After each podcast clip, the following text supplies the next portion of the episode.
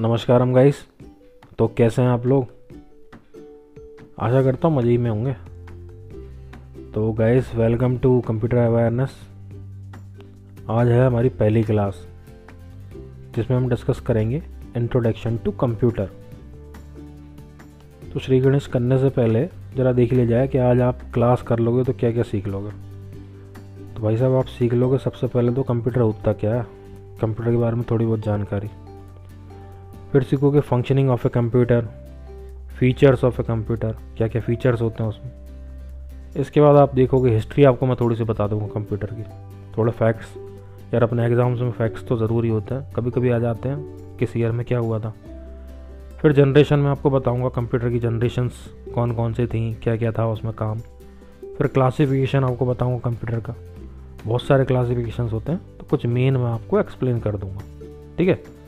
समझ में आ जाएगा कंप्यूटर की क्या क्या चीज़ें होती हैं। फिर इसके बाद आपको बताऊँगा कुछ पर्पस कंप्यूटर के, या बोले एप्लीकेशंस ऑफ़ कंप्यूटर कि उसकी कहाँ कहाँ यूज़ हो रहा है मेन एप्लीकेशंस क्या है।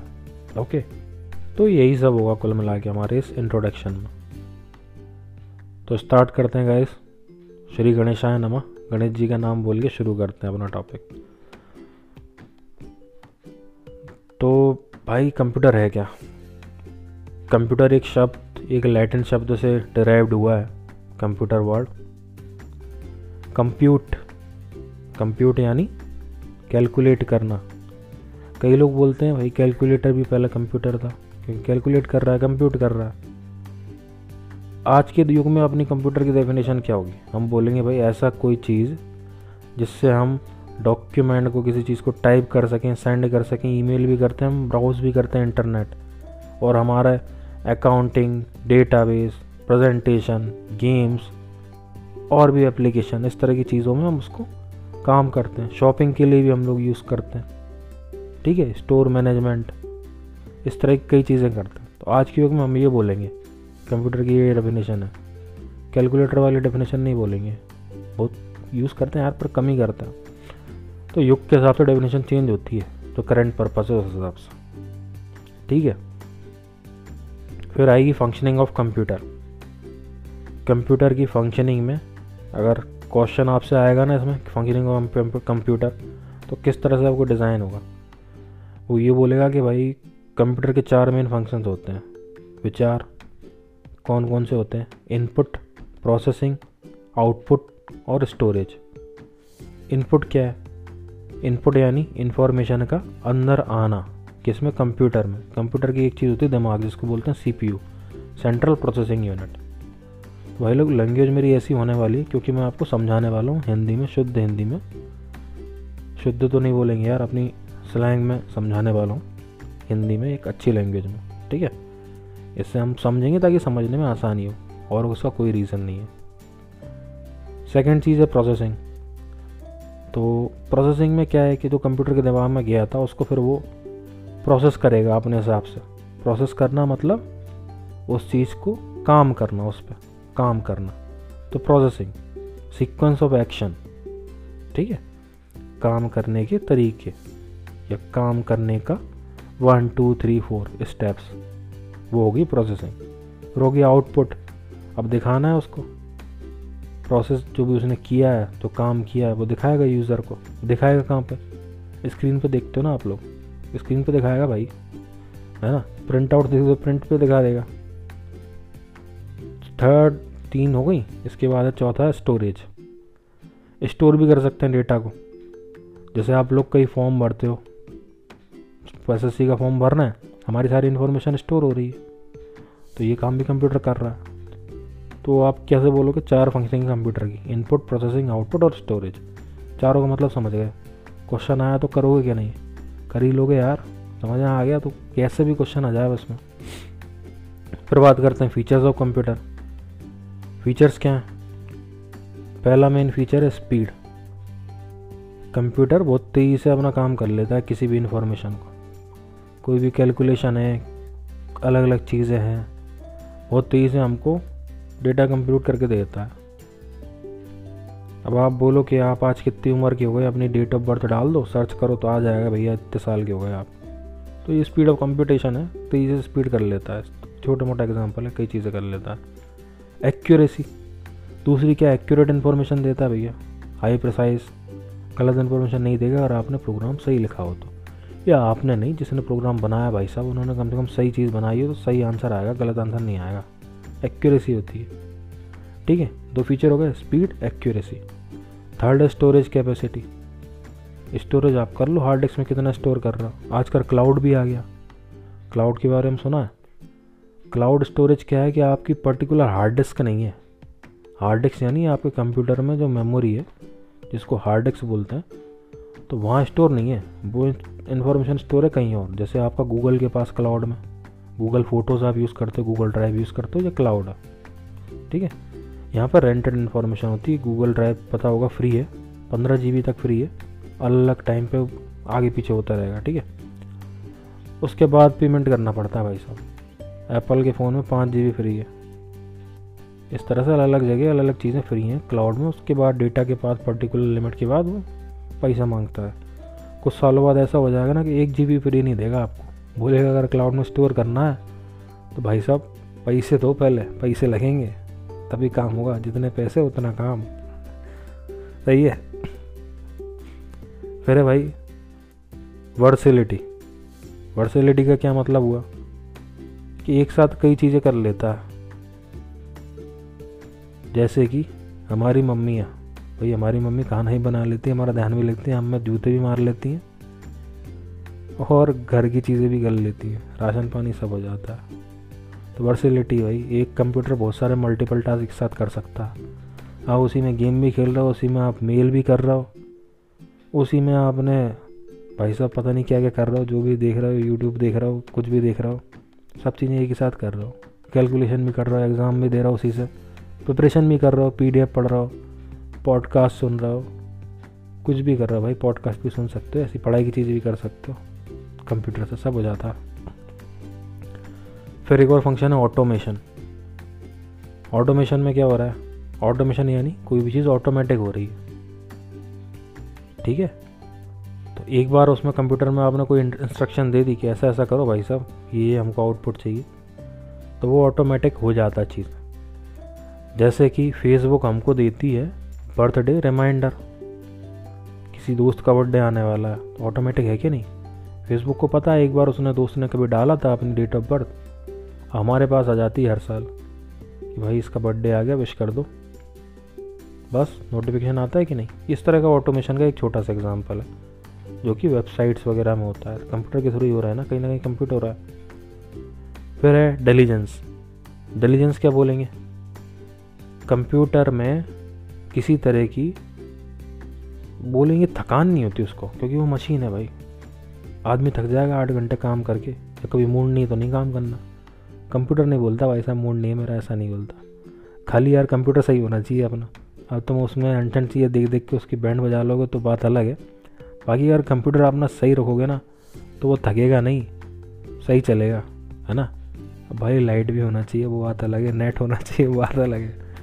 हमारे यहाँ लाइट भी चली जाती, कभी नेट पैक ख़त्म हो जाता, कभी नेट पैक होता भी है तो भी नहीं चलता। नेटवर्क की प्रॉब्लम हो जाती। है ये चीज़ें अब विदेशों में नहीं है ये सब चीज़ें, उन्होंने बुक लिखी है, क्या करें, पढ़ना तो पड़ेगा। भाई है सीक्रेसी सीक्रेसी भाई, हो सकती है सीक्रेसी कर सकता है प्रोटेक्ट इन्फॉर्मेशन कर सकता है, ऐसा लिखा है इसमें अपने नोट्सों में लिखा है भाई साहब, पर होती नहीं है सीक्रेट आपको पता है।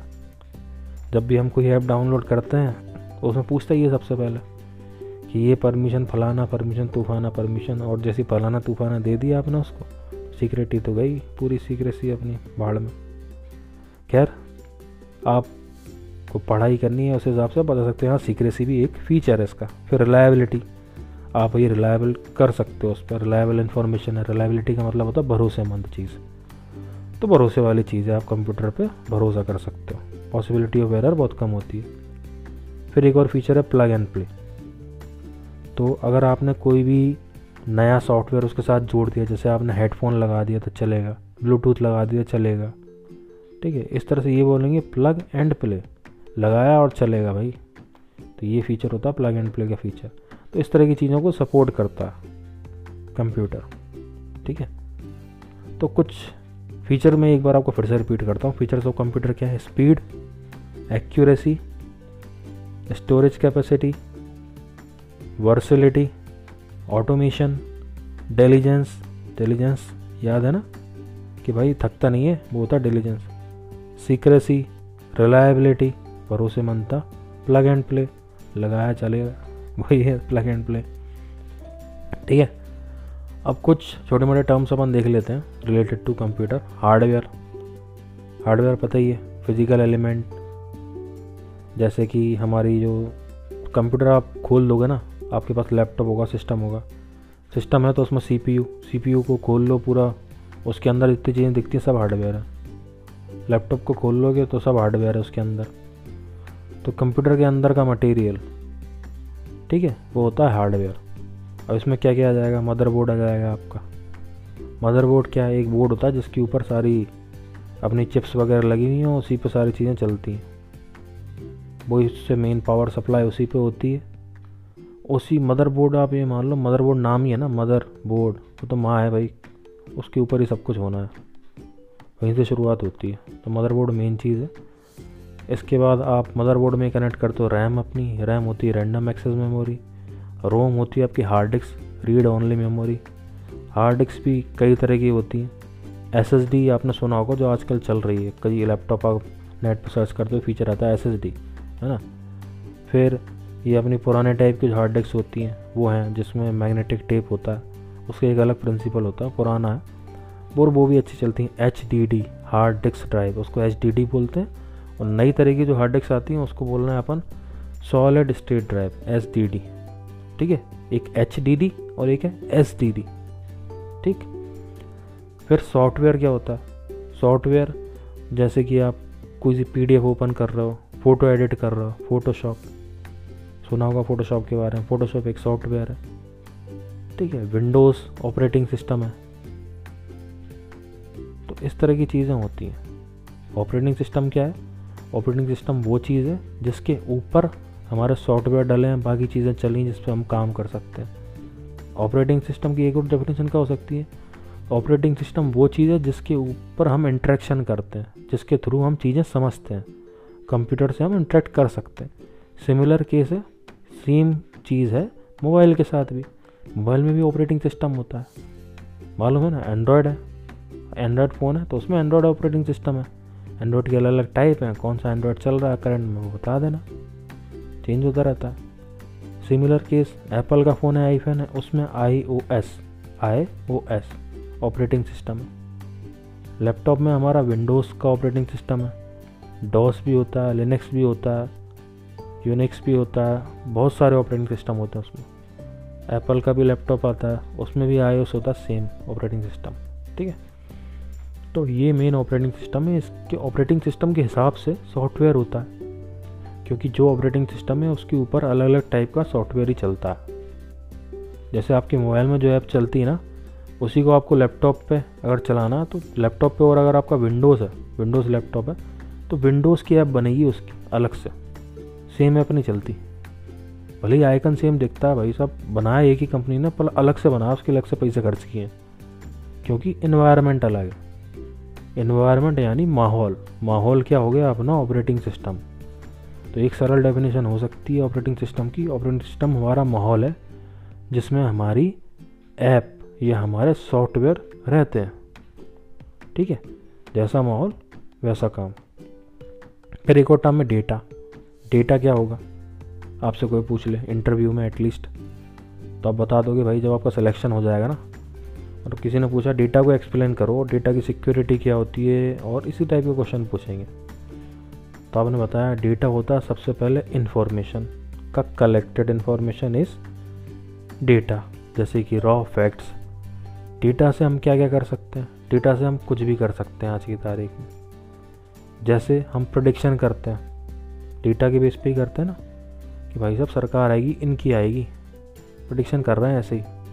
भले ही गलत हो रहा है प्रोडिक्शन लोगों के, पर प्रोडिक्शन तो कर रहे हैं। डेटा मेटा के हिसाब से। फ्यूचर प्रोडिक्शन कर रहे हैं। अब सरकार देख लेती है कि अगले पाँच साल में हमको ये ये काम करना है, इतनी ज़रूरत पड़ने वाली है, इतनी गरीबी बढ़ने वाली है। डेटा का स्टडी करके ही करते हैं। डेटा साइंटिस्ट होते हैं, वो लोग अलग अलग अपनी एल्गोरिथम बनाते हैं। एल्गोरिदम बना के अलग अलग चीज़ें सेट करते हैं। जैसे आप आर्थमेटिक पढ़ते हो, अपना पूरा चीज़ें सॉल्व करते हो, उसी तरह से एल्गोरिदम होती हैं पूरी पूरी उनको लगा के कंप्यूटर का बेहतर इस्तेमाल करके वो लोग ऐसे चार्ट्स बनाते हैं, जिसमें फिर वो शो कर सकते हैं कि किस तरह का डेटा आने वाला है फ्यूचर में। तो फ्यूचर प्रोडिक्शंस भी होते हैं और डेटा से करंट में भी इस्तेमाल होता है भाई। फिर डेटा सिक्योरिटी के बारे में बता ही सकते हो डेटा सिक्योरिटी क्या है? डेटा सिक्योरिटी ये है कि हमारे डेटा को पर्सनल डेटा को एटलीस्ट आप लीक नहीं होने देना, ये डेटा सिक्योरिटी है, छोटे लेवल पे। बड़े लेवल पे फिर अलग बात है भाई, पूरा डेटा जैसे आधार कार्ड का डेटा सरकार के पास गवर्नमेंट के पास, पूरे इंडिया का डेटा है। अगर वही डेटा लीक हो गया तो उसकी क्या सिक्योरिटी तो उसके अलग लेवल की सिक्योरिटी ठीक है? इस तरह के कई इवेंट्स होते रहते हैं। तो ये करंट अफेयर्स में भी आप इवेंट्स पढ़ोगे। वो सब भी चलता रहेगा। इसके बाद आपसे पूछा जाएगा इन्फॉर्मेशन तो इन्फॉर्मेशन क्या होती है? एक चीज़ डेटा है। डेटा यानी क्या? रोज रॉ चीज़ है। रॉ मटेरियल मान लो। रॉ मटेरियल क्या? कच्चा तेल हो गया। या फिर लोहा आपने निकाला ज़मीन से, वो रॉ मटेरियल है, उसको बना के फिर आप बना रहे हो, पूरे लोहा अच्छे से बना लिया स्टील बना लिया, या फिर लोहे का आपने छड़ बना ली, लोहे के बेड बना के बेच दिए तो ये हो गई आपकी इन्फॉर्मेशन क्योंकि आपने उसको प्रोसेस कर लिया। तो डेटा आपका था कच्चा मटेरियल इन्फॉर्मेशन आपका पक्का मटेरियल जो फाइनल प्रोडक्ट जो बन गया इन्फॉर्मेशन वो इन्फॉर्मेशन आपने उसको प्रोसेस कर लिया अब उसको इस्तेमाल कर सकते हो। इंस्ट्रक्शन पूछी ना पूछ लिया इंस्ट्रक्शन क्या होती है? इंस्ट्रक्शन जैसे आपको इंस्ट्रक्शन मिलती है। एग्ज़ाम हॉल में बैठने से पहले आपको ये ये करना है एक घंटे पहले एग्ज़ाम में आना। है तो समझ गया इंस्ट्रक्शन क्या है? एक तरह से कमांड है कंप्यूटर के लिए। ठीक है? कंप्यूटर को बोला जाता है कि ये आपको करना है तो वो इंस्ट्रक्शन है। तो इंस्ट्रक्शन एक तरह से कमांड है कंप्यूटर के लिए। प्रोग्राम क्या है? प्रोग्राम है सेट ऑफ़ इंस्ट्रक्शंस यानी कि बहुत सारे इंस्ट्रक्शन एक साथ लिख दिया जाए, वो प्रोग्राम है। और एक पर्टिकुलर तरीके से लिखे जाए, इस तरह से कि कंप्यूटर को समझ में आए। तो वो लिखने का तरीका प्रोग्रामिंग लैंग्वेज से होता है और वो होता है दिखाया जाता। है अब आपसे एक और क्वेश्चन अगर कोई पूछे प्रोग्रामिंग लैंग्वेज क्या होती है? तो आप समझाओगे, जिस तरह की जैसे हम कोई लैंग्वेज समझते हैं और कोई और कोई दूसरी लैंग्वेज समझता है, उसी प्रकार से एक मीडिएटर की ज़रूरत पड़ती है, हर केस में। एक मीडिएटर होना चाहिए, जैसे कि मान लो, कोई नॉर्थ इंडियन है, हम लोग क्या बात करते हैं, हिंदी। साउथ इंडियन आया, अब वो बोल रहा है तमिल, कोई बोल रहा है तेलुगु, ठीक है? हम लोगों के बीच में कॉमन लैंग्वेज क्या है? इंग्लिश राइट तो एक मीडिएशन लैंग्वेज होना चाहिए, जो कि उसकी भी समझ में आए, मेरे भी समझ में आए। है ना? मैं भी बोल सकूँ, वो भी बोल सके, वो भी समझ सके, मैं भी समझ सकूँ। तो वो चीज़ होती प्रोग्रामिंग लैंग्वेज तो प्रोग्रामिंग लैंग्वेज क्या है कि मेरी समझ में आती है? मैंने लिखा, जैसे एग्ज़ाम्पल होता है सी सी प्लस प्लस ये आपने सुना होंगे बेसिक पाइथन सुन रहा पाइथन बहुत चल रहा है Python language Java dot net है ना? ये फिर अलग अलग चीज़ें हैं। मेनली प्रोग्रामिंग लैंग्वेज है C C plus plus C sharp Python इस तरह की प्रोग्रामिंग लैंग्वेज होती है। फिर जावा डॉट नेट ये सब फ्रेमवर्क है। फ्रेमवर्क अलग चीज़ होती है। तो आप समझ गए ना प्रोग्रामिंग लैंग्वेज किसी ने पूछा तो आप जवाब दे पाओगे। प्रोग्रामिंग लैंग्वेज वो चीज़ है जिसको मैं भी अंडरस्टैंड करता हूँ कंप्यूटर भी उसको अंडरस्टैंड कर पाएगा। मीडिएटर चीज़ है। अब कंप्यूटर कैसे अंडरस्टैंड करता है, उसकी एक अलग प्रोसेस है। ठीक है, उसको कन्वर्ट करता है वो अपनी टर्म में। वो अलग प्रोसेस है। और कुल मिला के एक ऐसी लैंग्वेज है जो हम समझने के लिए लिख लेते हैं, जिससे हम प्रोग्राम बना सकें ईजी वे में। कंप्यूटर को समझाने के लिए वो प्रोग्रामिंग लैंग्वेज है। अब पढ़ते हैं कंप्यूटर की हिस्ट्री। जैसे मैंने आपको बोला था, हम लोग हिस्ट्री भी पढ़ेंगे इसमें होगी डेट्स वगैरह जो आप लोगों को याद रखनी पड़ सकती है। तो कंप्यूटर भैया, एक दिन में तो बना नहीं है। बहुत टाइम लगा उसको बनाने में, बिल्कुल। तो अंग्रेज़ों की हिस्ट्री के हिसाब से, भाई साहब पहला कंप्यूटर बना था एबाकस, जो कि बना था चाइना में। एबाकस सुना होगा वो? धोते हैं बॉल्स ऊपर नीचे काउंट करने के लिए अपन डालते हैं। इधर से उठाया, बच्चों के लिए भी आता है बहुत एबाकस मटेरियल इसको बोला गया कि ये फ़र्स्ट मैकेनिकल कैलकुलेटिंग डिवाइस है। पहला मैकेनिकल यानी डिजिटल नहीं भैया मैकेनिकल है। हाथ से ऊपर नीचे कुछ करना पड़ता है इसमें। मैकेनिकल कैलकुलेटिंग डिवाइस से कैलकुलेट होता है। एबाकस में कर क्या रहा है? कैलकुलेट करना गुणा भाग चार, पाँच छः बॉल उठाई, इधर डाली हाँ ये हो गई छः बॉल इधर डाल दी चार पहले से थी, चार प्लस छः हो गई, दस। ये अबैकस का काम है। तो इस, ये अबैकस भाई 1602 यानी 1602 में आया था इसको पहला कंप्यूटर माना जाता। इसके इस्तेमाल क्या था? यूज़ फॉर एडिशन सब्ट्रैक्शन भाई, जोड़ घटाने के लिए इसको इस्तेमाल कर सकते हैं। इसको स्क्वायर रूट बनाने के लिए से दो का स्क्वायर रूट चार का स्क्वायर रूट क्या होता है? दो। ठीक है? नौ का क्या होता है? तीन।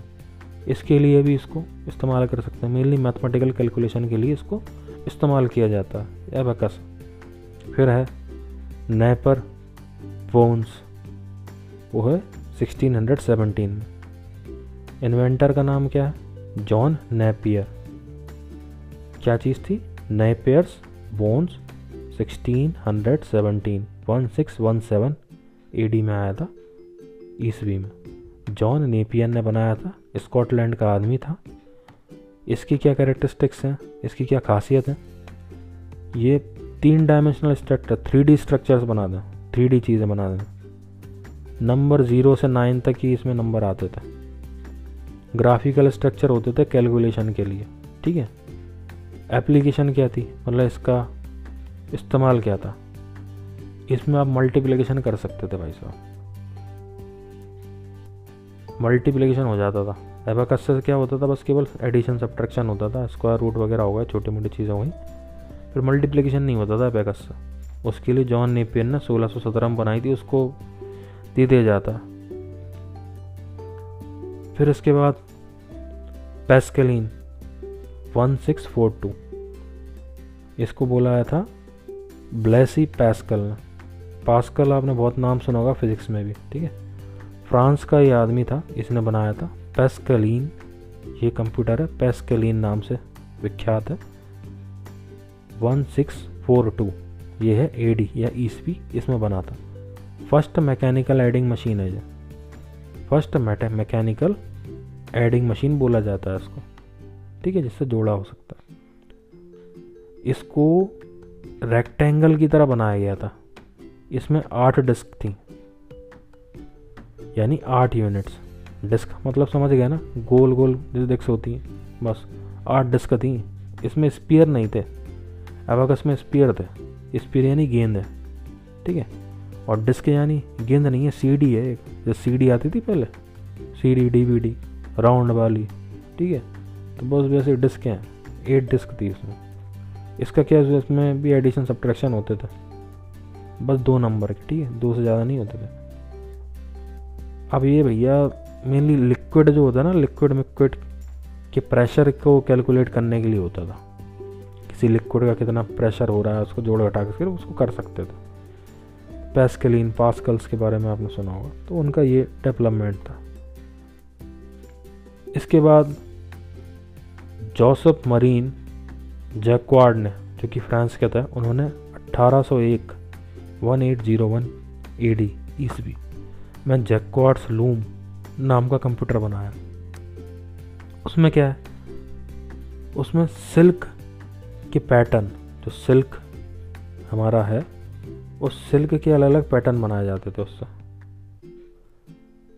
अब जैसे कि इसमें सिल्क के पैटर्न बनाने के लिए किया क्या? पंच कार्ड जो है ना, पंच कार्ड होते हैं। पंच कार्ड क्या होते हैं? भाई, एक कार्ड होता है जिसके ऊपर आप अलग अलग तरह की इन्फॉर्मेशन प्रिंट कर सकते हो। तो उस पंच कार्ड की इन्फॉर्मेशन को आइडेंटिफाई करके मतलब पंच कार्ड को देख के सिल्क अपने आप बनता था कि इस तरह की ये डिज़ाइन बनानी है, वो डिज़ाइन बनानी है, ये लाल सिल्क लगाना, हरा सिल्क लगाना, पीला सिल्क लगाना।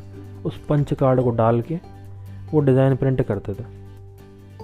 इसके बाद टेक्सटाइल इंडस्ट्री में रिवोल्यूशन आ गया था। चेकर ने, भाई, ये क्या बना दिया? फ्रांस का आदमी था। तो समझ गया ना, एक पंच कार्ड डाला उनने, सोचा यहाँ कोई टेक्नोलॉजी नहीं है, कोई ऑटोमेशन नहीं हो रहा, कुछ नहीं हो रहा। ऑटोमेटिक चीज़ नहीं चल रही, एक आदमी मजदूरी करके वो सिल्क से सब डिज़ाइन बना रहा है। अब ये भाई साहब आए, इनने अपनी मशीन में एक पंच कार्ड लगाया। पंच कार्ड में डिज़ाइन लिखी छोटा सा कार्ड है। उसमें इन्फॉर्मेशन लिखी है दाएँ दाएँ लाल, पीला, हरा, नीला, दो इंच दो इंच दो इंच। तो इस हिसाब से मशीन में डाल दी थी मशीन ने सेट कर लिया कि इस तरह का हम यहाँ सिल्क लगाएँगे, या इसको हरा करेंगे, या पीला डिज़ाइन लगाएँगे, या फूल बनाएँगे, या गेंदा बनाएँगे। डिज़ाइन निकल गई। तो ये रेवोल्यूशन लाए थे जैकॉर्ड लूम यहाँ से कुछ शुरू हुई, मज़ेदार कहानी, है ना? फिर इसके बाद एनालिटिकल इंजन, जो कि 1837 1837 Charles Babbage, father of computer बोला जाता है इनको। चार्ल्स बेबीज, ठीक है? फ़र्स्ट जनरल पर्पस कंप्यूटर इनने बनाया था। यानी पहला कंप्यूटर बोला जाएगा। इनके प्रोग्राम बैरल्स के रूप में सेव होते थे। पैग्स, भी बोल सकते हैं उसको, पर बैरल्स वो शब्द है जो कि आपको हो सकता पूछा जा सकता है। ठीक है? इंग्लिश में देख लेना पेपर थोड़ा सा यार, बै बैरल्स अगर दिख गया ना चार्ल्स बेबीज का काम बता रहे हैं। पहला कंप्यूटर है जो 1837 की बात चल रही है एनालिटिकल इंजन इसको बोलते हैं। ठीक है? बैरल्स या पैक्स अब ये क्या है कि डेसिमल मशीन है, यानी कि डेसिमल में भी आप काम कर सकते थे। तो डेसिमल में भी जो कैलकुलेशन थे ना, वो इससे हो जाते थे। ये इसकी मेन खासियत थी। इससे पहले डेसिमल का खेल तो चल ही नहीं रहा था भाई साहब। ऐसा काम था। फिर क्या है? टेबुलेटिंग मशीन आई 1890 में। हरमैन हॉलरिथ जो कि अमेरिका का था हरमैन नाम का आदमी था, इसने बनाई टेबुलेटिंग मशीन इसमें भी पंचड कार्ड थे सेम पंचड कार्ड जो पहले वो यूज़ कर रहा था फ्रांस का आदमी। उसी तरह के पंचड कार्ड थे, बस इनमें थोड़े से राउंड होल थे। इसकी ये पहली इलेक्ट्रोमैकेनिकल मशीन थी, जो कि डेटा को अलग अलग तरीके से सेंस करने में, या डेटा के ग्राफ बनाने के काम आती थी। ये बनाई थी 1890 में। अब क्या इसमें पर एक प्रॉब्लम थी कि एक कार्ड एक ही बार में चलता था, है ना? जैसे उसका कार्ड उसने लगाया एक बार में, उससे एक मशीन में चल गया वो। प्रिंट आता था टेक्सटाइल का। टेक्सटाइल यानी जो कपड़ा वपड़ा जो उसका प्रिंट करना था सिल्क का। अब यहाँ इसका क्या था? इसमें भी यही था, एक कार्ड एक बार में चल रहा था। और यहाँ पे वो टेक्सटाइल में नहीं यूज़ करके उसको एक तरह से एक सेंसेस में डेटा बनाने के काम में आता था। मान लो उस टाइम उनको डेटा बनाना है कि हमको किसी कंपनी में कितने एम्प्लॉयज़ की ज़रूरत पड़ेगी तो वो उस पंच कार्ड को डाल के उससे डेटा जनरेट कर लेता था। सेंसेस बनाता था उसको। ठीक है? एग्जैक्टली उसने ये यूज़ नहीं किया होगा। मैं सिर्फ़ एक एग्ज़ाम्पल दे रहा हूँ, ठीक है भाई? बस ये मत समझा देना किसी को। बस बोल रहे हैं एज एग्ज़ाम्पल ये है ठीक है? फिर आया मार्क वन 1944 मार्क वन भाई ये उसका नहीं है। आयरन मैन का सूट नहीं है भाई साहब। दूसरी चीज़ है। और हॉवर्ड स्टार ने नहीं बनाया इसको। इसको बनाया हॉवर्ड आइकन ने, जो कि अमेरिकन ही था। मार्क वन नाम से, ठीक है? इसमें क्या है? इंटरलॉकिंग पैनल जैसे इंटरलॉक के अब आते नहीं है अपना डोर्स आते इंटरलॉक के उसमें इंटरलॉक होता है अंदर से भी बाहर से भी। तो उसी तरह के इंटरलॉक पैनल्स थे इसमें, जिसमें काउंटर स्विचेस कंट्रोल सर्किट इस तरह की चीज़ें थी।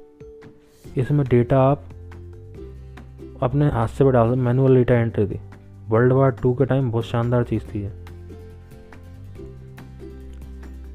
अब इसमें क्या स्टोरेज के लिए क्या होता है? मैग्नेटिक स्टोरेज जैसे जो आज की हार्ड डिस्क होती है ना एच डी डी जिसके बात कर रहा था हार्ड डिस्क ड्राइव उसमें जो मैग्नेटिक वाली प्रोसेस होती है तो उसी तरह की एक प्रीवियस प्रोसेस थी, इसको बोलते थे मैग्नेटिक ड्रम वो यूज़ होते थे स्टोर करने के लिए डेटा को। तो मेनली डेटा स्टोरेज कहाँ से चालू हुआ? आप सो कोई पूछे तो बोलेंगे मार्क वन था 1944 ये नाम का कंप्यूटर था। हॉवर्ड एकन ने बनाया था। नाम तो आयरन मैन से याद है ना? मार्क वन हॉवर्ड बस एकन एक का आ गया, चलता भाई अमेरिका का आदमी है। फिर आया भाई ई एन आई एस सी ठीक है? ये आया 1946 में। J P Eckert and J W Mauchly ये अमेरिका का सेम आदमी, अमेरिका अमेरिका चलेगा अब, है ना? यहाँ से शुरू हो गया अमेरिका का युग। कब से? उन्नीसवीं सदी के लास्ट से अमेरिका का युग शुरू हो गया। उनने बना लिया था भाई अमेरिका को ग्रेट। तो अब अमेरिका की बातें चलेंगी यहाँ से। ये कहाँ यूज़ होता था? सबसे ये यूज़ हो रहा है कि वेदर के प्रोडक्शन में वेदर को बता रहे हैं भाई। एटॉमिक एनर्जी कैलकुलेट कर रहे हैं और इस तरह का साइंटिफिक यूज़ हो रहा है। ये, इसमें है क्या, था क्या, उन्होंने ऐसा किया क्या? ये क्या किया था इसमें? इन्होंने एक्यूमुलेटर्स बनाए थे। एक्यूमुलेटर यानी चीज़ें स्टोर करने वाली चीज़ें। और ये एक तरह से बोला जा सकता है कि पहला डिजिटल कंप्यूटर था। पहला इलेक्ट्रॉनिक डिजिटल कंप्यूटर ठीक है? तो डिजिटल कंप्यूटर की क्या खासियत होगी आज के युग में? डिजिटल कंप्यूटर पहली बार तो हैक नहीं होगा। क्यों नहीं होगा? क्योंकि भैया वो डिजिटल है, उसमें ऐसे ही काम है भाई। डिजिटल कंप्यूटर आज के यूज़ में भी यूज़ आज के युग में भी सॉरी यूज़ होता है। और आज के युग वाले हमारे हो जाते हैं डिजिटल कंप्यूटर हैक कारण क्या? हमारे कनेक्टेड हैं सारे के सारे इंटरनेट से। इंटरनेट पे हैक हो जाएगा। अब अगर वही होता एनालॉग कंप्यूटर तो एनालॉग कंप्यूटर हैक नहीं होता, क्योंकि वो अलग ही भाई डिस्कनेक्टेड इन्वायरमेंट में पड़ा हुआ है। अब ये जो मैं बात कर रहा हूँ डिजिटल कंप्यूटर की first electronic digital digital computer E N I A C जो कि डेवलप हुआ था 1946 में, उसमें ऐसी कोई फंक्शनैलिटी नहीं थी। फंक्शनैलिटी मतलब कनेक्शन वाली चीज़ है है ना? नहीं थी, जिससे कि वो बाहर की दुनिया से जुड़ सके, या किसी और चीज़ से इन्फॉर्मेशन ले सके। उसमें आप इन्फॉर्मेशन खुद से एंटर करते थे तो उसके बाद वो जाती थी, ठीक है? तो ये उस टाइम का युग था, इसलिए वो हैक नहीं हो सकता था। तो आप बोलोगे, यार, पहले की टेक्नोलॉजी ज़्यादा अच्छी थी। टेक्नोलॉजी तो अच्छी नहीं थी, पर ठीक है, चलता है सब। फिर आया भाई साहब, एक आदमी आया John von Neumann John von Neumann America के फिर से। E D S A C E D sac ठीक है? इस नाम का कंप्यूटर बनाया 1949 में। ये पहला कंप्यूटर था जिसमें स्टोरेज कैपेसिटी आ गई थी। इससे पहले कंप्यूटर में स्टोरेज कैपेसिटी नहीं थी। मैग्नेटिक ड्रम में अपन स्टोर कर रहे थे। वो अलग चीज़ थी, अलग से एक चीज़ है डिवाइस है जिसमें स्टोर कर रहे हैं। अलग से ही मैग्नेटिक ड्रम में। पर इस कंप्यूटर के अंदर ही स्टोरेज कैपेसिटी थी। ठीक है? पहला कंप्यूटर प्रोग्राम इसी में रन हुआ था। कंप्यूटर प्रोग्राम पहला। इससे पहले प्रोग्राम नहीं बने थे। इसमें क्या था? इसमें आप जो भी इंस्ट्रक्शन थी ना, उसको भी मेमोरी में रख सकते थे। यानी इससे पहले हमें इंस्ट्रक्शन क्या था? मेमोरी में नहीं पड़ी रहती थी। इंस्ट्रक्शन हमको टाइप करनी पड़ती थी। टाइप करी या कहीं से दी उसको इंस्ट्रक्शन अभी इसमें क्या है, खुद से मेमोरी में पड़ी है सेव है, बस उसको चला दो। तो वो चल जाती है इंस्ट्रक्शंस ठीक है? वैक्यूम ट्यूब्स भी इसमें यूज़ होती थी। वैक्यूम ट्यूब के बारे में आपको बताऊँगा बाद में। तो वैक्यूम ट्यूब भी इसमें यूज़ करते थे। मरकरी डेली लाइन भी यूज़ होती थी। तो ये कुछ टेक्नोलॉजी टेक्निकल टर्म है। जैसे कि आज की डेट में अपने पास हार्ड डिस्क है रैम है, इस तरह की चीज़ें हैं ना। इस तरह से पहले वैक्यूम ट्यूब होती थी और ये मरकरी डिले लाइन्स होती थी। तो इस तरह का हार्डवेयर होता था, कुछ चीज़ें होती थी। तो ये भी रिवोल्यूशनरी चीज़ें थी भाई साहब और ये सबसे पहले किसने यूज़ करी थी? जॉन वॉन न्यूमैन ने। अमेरिका का आदमी था। EDSAC E D S A C nineteen में। ठीक है? इस नाम को कंप्यूटर था। फिर आई अगली कहानी आपको सुनाते हैं। UNIVAC U N I V A C 1951 J Presper Eckert and John Mauchly. America है फिर से, ठीक है?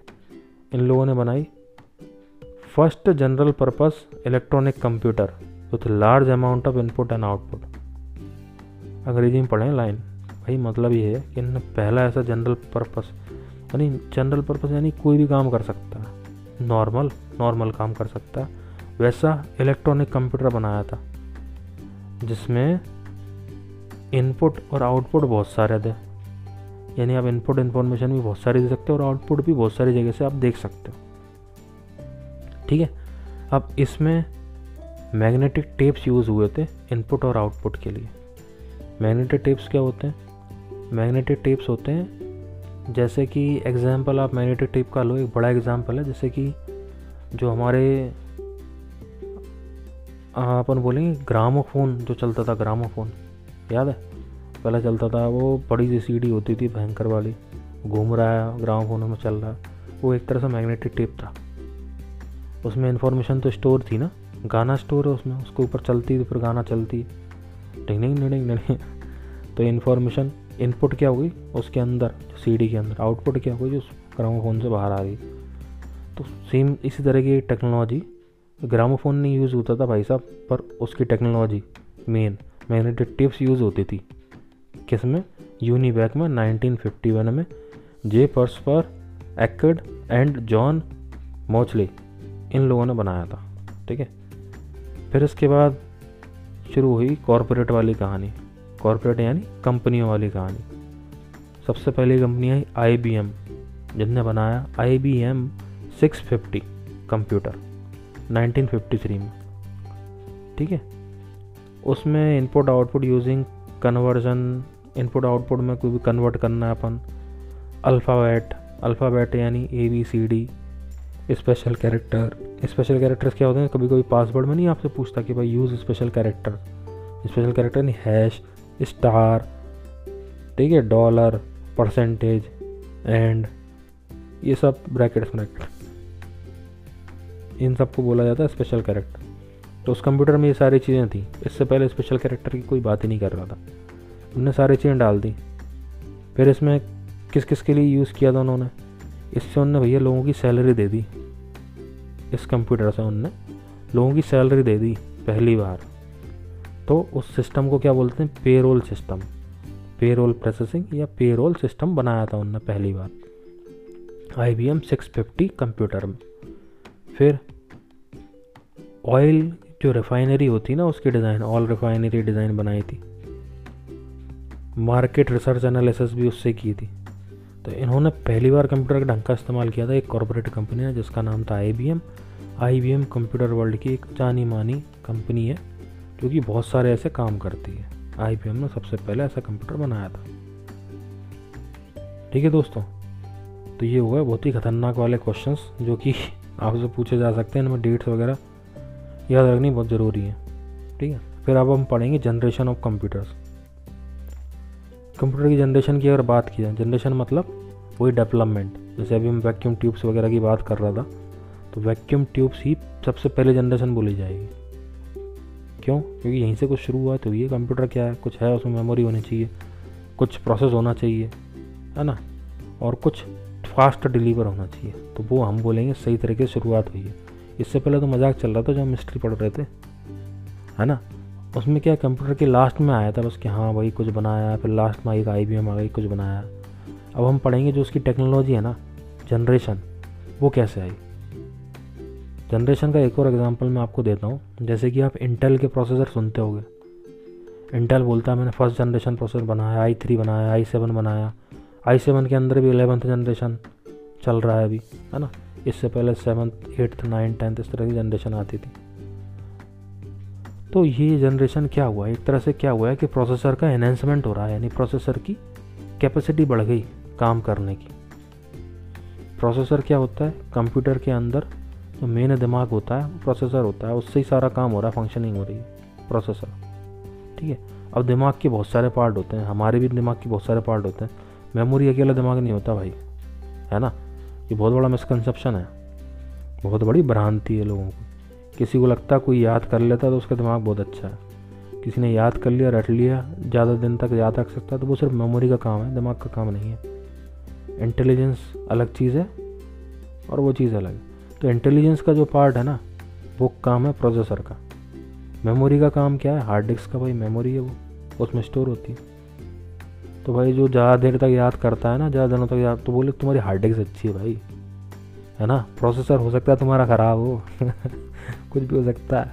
तो भाई साहब, वो आदमी इंटेलिजेंट नहीं है, ज़रूरी जिससे ज़्यादा चीज़ें याद रखता हो। हो सकता है कोई अगर दिन पे पढ़ के भी धमाका कर रहा है एग्ज़ाम वाले दिन पढ़ के। तो उसका प्रोसेसर अच्छा है भाई साहब। समझ गए ना ये एग्ज़ाम्पल से? तो आते हैं भाई back to topic generation of computer पहला जनरेशन ऑफ़ कंप्यूटर है। 1940 टू 56 में। यानी 1940 से लेकर 1956 के बीच में वैक्यूम ट्यूब्स चलती थी। टेक्नोलॉजी यानी स्विचिंग डिवाइस इनमें मैग्नेटिक ड्रम में मेमोरी यूज़ यानी स्टोर होती थी। 333 माइक्रोसेकंड लगते थे। ये इसकी स्पीड थी सेव होने की। ऑपरेटिंग सिस्टम क्या था? बैच ऑपरेटिंग सिस्टम था। बैच ऑपरेटिंग सिस्टम एक तरह का ऑपरेटिंग सिस्टम होता है जो कि मशीन लैंग्वेज में काम करता है। मशीन लैंग्वेज मतलब वो लैंग्वेज जो हमको समझ में नहीं आती, खाली कंप्यूटर को समझ में आती है।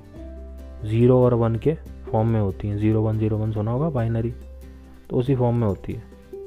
वो चीज़ को समझ में आती थी बैच ऑपरेटिंग सिस्टम था। इसमें क्या है कि चाहे भाई फास्ट कंप्यूटिंग होती थी, पहले के हिसाब से फास्ट होती है आज के हिसाब से तो रद्दी है। और उस टाइम के हिसाब से फास्ट कंप्यूटिंग होती थी, तेज़ रिज़ल्ट आता था। पर इसमें भाई हीट जो ना, गर्मी बहुत ज़्यादा जनरेट होती थी वैक्यूम ट्यूब्स में। और मतलब आप उठा के नहीं रखते बहुत भारी थे। तो पोर्टेबल नहीं थे आप बोलोगे मोबाइल नहीं थे वो, है ना? उनको एक जगह से दूसरी जगह ट्रांसफ़र करना बहुत मुश्किल था। यूज़ कहाँ कहाँ हो रहे थे? बड़े बड़े जगह उसको यूज़ कर रही थी भाई साइंटिफिक अलग अलग चीज़ें यूज़ कर रही थी उसको। मार्क वन हमने पढ़ाई है मार्क वन में भी यूज़ हो रहा था। ठीक है? और जो हमारा इन I E N I S C U N I V A C ये भी यूज़ कर रहे थे वैक्यूम ट्यूब्स को, साथ में। तो इस तरह के जो कंप्यूटर्स थे, उनमें भी यूज़ हो रहा था वैक्यूम ट्यूब्स कंप्यूटर्स के अलावा भी और भी जगह यूज़ हो रहा था वैक्यूम ट्यूब्स और भी जगह कैसे?